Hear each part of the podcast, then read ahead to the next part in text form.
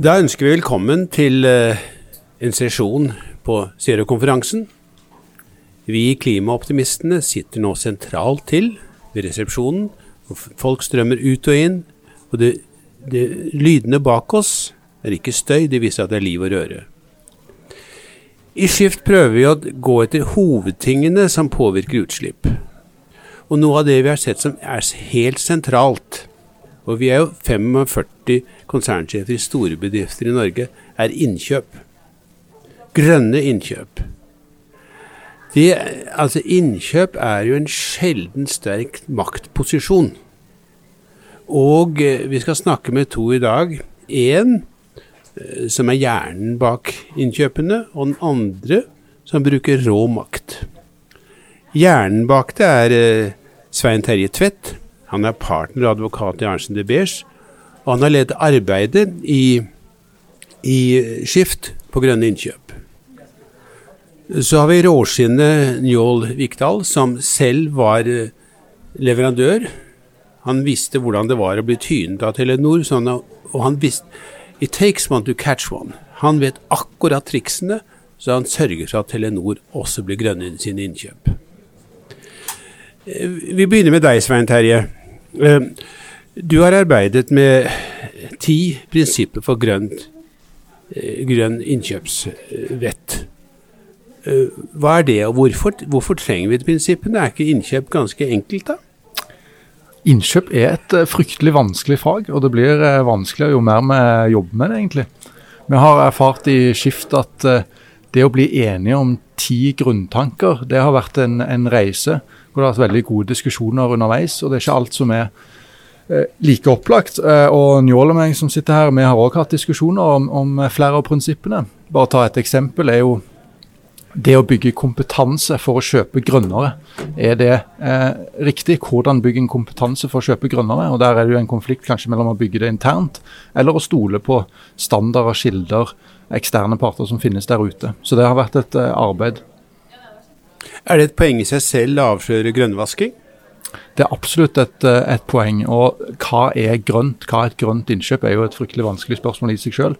Eh, og, og, og, der spiller grønnvasking en, en viktig, viktig, rolle. Vi har jo i de ti prinsippene tatt utgangspunkt i FNs eh, bærekraftsmål, som er jo en god definisjon på hva som er bærekraftig. Eh, men det gir jo ikke hele svaret. Uh, og så vil jo hvert innkjøp er jo forskjellig, og det er jo viktig å se helheten og se livssyklusperspektivet. Uh, og hele tiden tenke uh, grønne i det store bildet. Men, men, klimaarbeidet har jo begynt med å dreie seg om fossilt. Brenne mindre bensin og diesel. Hvordan i all verden kommer de inn i innkjøp? da? Det er ganske langt fra å brenne diesel. Det er ganske langt fra å brenne diesel, men eh, apropos fossilt, så er jo på en måte en av de store debattene, og det som har vært veldig synlig i grønne innkjøpsdebatten, er jo eh, flåter, kjøretøy. Hvordan kjøpe en grønne kjøretøy. Eh, og der har en jo overgangen som er generell i hele bilbransjen og lastebilbransjen. Eh, overgangen til el eller til eh, hydrogen. Samtidig så har en da opprensningen og overgangen til nye standarder og mindre utslipp av diesel osv eller mindre utslipp av CO2 i dieselmotorer. Der er jo eh, et sånn klassisk eksempel og noe som har diskutert i skift her, er jo hva er mest miljøvennlig av han som kjøper inn en ny el-lastebil eh, og må kjøre lengre fordi han skal bruke den el-lastebilen eh, over en avstand på 20 mil, eller den lokale leverandøren som er rett ved siden av og som kan levere kortere, men som da har en Aur 6 standard lastebil. Da får du på en måte konflikten mellom fossilt og, og, og el. Er det mange slike paradokser i innkjøpsarbeidet, og hvordan løser du dem?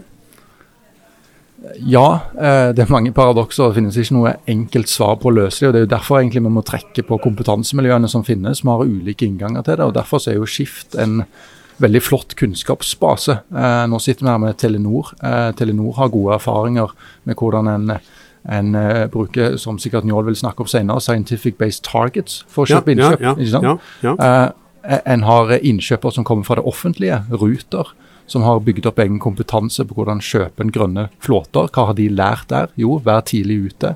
Så dette er absolutt eh, Her trenger en eh, alle krefter, her trenger en å dele kunnskap. Rutters elbusser er et glitrende eksempel. Det fantes ikke elbusser før Rutter sa hvis de vil levere busser til oss, er det el. Og da plutselig kom de. Er det mange slike eksempler? Ja, det er jo, el er jo et veldig godt eksempel, og ferger er jo også et kjempegodt eksempel. I Norge så har en jo, eh, er jo et av de landene som har kommet lengst på overgang til elferger. og Det har vi jo gjort fordi det er et samspill. Eh, innkjøpere tør fylkeskommuner Statens vegvesen tør å stille krav om el. Samtidig så opplever jo eh, noe Ruter har sagt til oss òg, at leverandørene overgår jo forventningene. Det en trodde var en hemsko, er jo faktisk eh, blitt en drivkraft til ny industri. Betyr det at med grønne innkjøp går det an å redde verden og spare penger? Ja, det er jo mange som har skrevet om det. Eh, kloke ord om det. og jeg husker jo, Det er jo skrevet bøker om dette for 10 og 20 år siden, hvordan grønne innkjøp eh, saves money. Eh, så det tror jeg absolutt er et men, poeng. Men var det bla, bla, bla, og nå er det blitt realitet, eller hva? Det er blitt mer realitet, i hvert fall. Så skal ikke jeg sitte her og si at uh, vi kjøper grønt i dag. Det er en lang vei å gå til å kjøpe grønnere, både offentlig og privat. Men det har skjedd mye. Ja, det er typisk en lærekurve, ikke sant? hvor det koster mye til å begynne med. Og det er en setup-kost der som, mm. som, vel kanskje både innkjøper og, og leverandør må dele. Ja. Hvordan foregår det?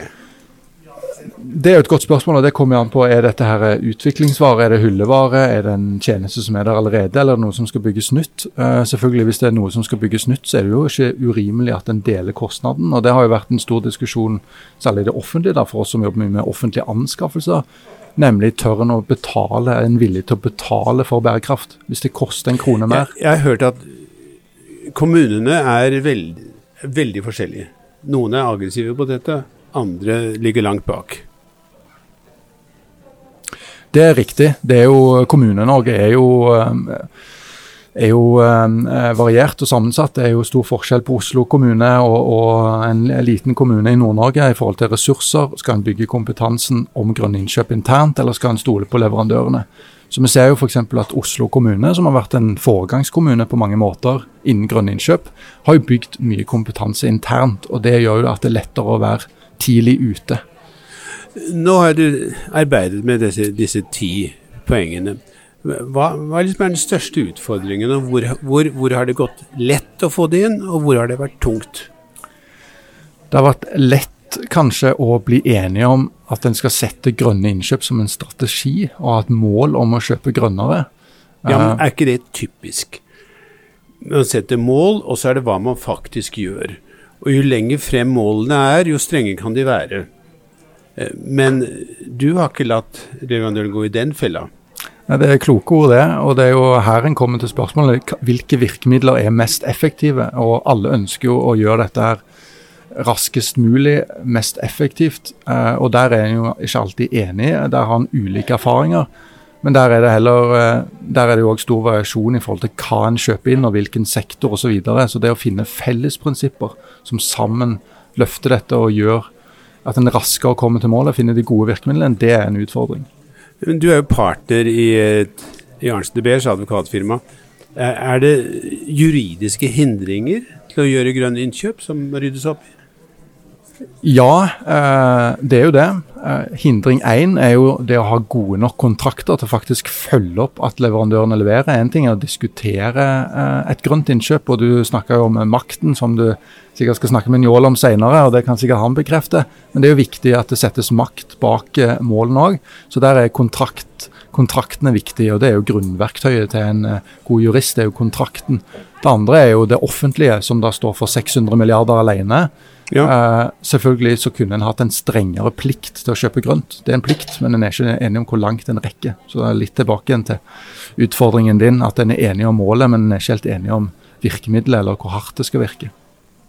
Ja, vi ser jo i budsjettforhandlingene nå at det er veldig forskjell på, på partiene, og det er vel også ute i i Oslo har jeg vært et foregangskommune på dette, med Arbeiderpartiet og MDG på vippen, har de jo virkelig. Ja, absolutt. Eh, blir det da et uh, eksempel for andre kommuner? Ja, det gjør det. Og jeg vet at, uh, at Kommunesentralforbund og, og, og kommuner eh, seg imellom jobber mye med kunnskapsdeling. Så, og, og vi har òg som, som, advokater snakka mye med enkeltkommuner om hvordan en kan bygge kunnskap på grønne innkjøp. og der er det jo det å dele kunnskap. forum som Skift, forum som, som Oslo kommune har et forum som de kaller Forum, forum for, for, for, innkjøp, hvor de deler mye kunnskap. Så det er viktig. Men det er nå rammen rundt innkjøpene. Det er det advokater advokatfirmaet selger med. Nå kommer det han som faktisk er midt i det, i Telenor. Eh, Njål Vikdal, du er rådgiver for leverandørsamarbeidet i Telenor. Men hvorfor det Telenor? Er de så forurensende, da? Er det så veldig mye å gjøre der? Nei, Telenor i seg selv uh, er ikke så veldig forurensende. Altså vår egen, vår egen virksomhet. Men de bruker masse strøm? Vi, vi bruker masse strøm. Uh, og regnskapsmessig så kan vi løse det ved å uh, kjøpe fornybar strøm. Noe vi uh, gjør i dag, og noe vi vil kommer til å gjøre enda mer. Men våre store utslipp er i leverandørkjeden. Hvis man beregner klimafotavtrykket til Telenor, gruppen helt globalt, så ligger 80% i størrelsesorden pluss-minus 80% av våre utslipp ligger i leverandørkjeden. Ja, og dere er jo en enorm bedrift. Ja. Det er liksom Den store suksessen i etterkrigstiden i Norge er jo Telenor. Men du har noen litt rare bokstaver. SBT liten i. Hva i all verden betyr det, og hva gjør dere med det?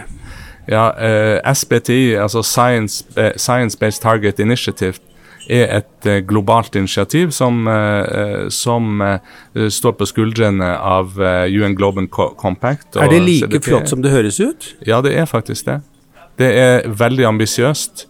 litt forenkla sagt så gjør SBTI, selskapene som forplikter seg til det, forplikter seg ikke bare til å nå Parisavtalens mål, men også til å sette tiltak som gjør at man innen 2030 halverer egne utslipp. Uh, og går mot netto null i 2050. Det som ikke er like flott, er lyden i dette podkastet. Dessverre er det dårlig wifi her på hotellet, så det påvirker lyden. Men eh, science-based, eh, hva legger dere i det? Ja, Det er en, kanskje en litt komplisert måte å si at man ønsker å nå Parisavtalens mål, som ligger til grunn, som sier at man må halvere utslippene altså innen 2030. Ja, vi, vi, altså, det, det sies jo sier at hvis alle gjør det de har sagt på Parisavtalen, kommer vi på 2,7 grader. Ja. Men vi som selskap og bedrifter setter oss da eh, mer ambisiøse mål, og det er å nå 1,5 grad. Eh, få, få, til den eh, begrensa oppvarminga til 1,5. Og for dere er vel det troverdig, selv om det ikke er det for verden? Ja, for oss. Men men det er jo forskjellige nivåer her. Dere arbeider mye med Scope 3, gjør dere ikke det? Jo, vi gjør det. Fordi at som sagt, uh, vi er tilnærma allerede karbonnøytrale for egen virksomhet.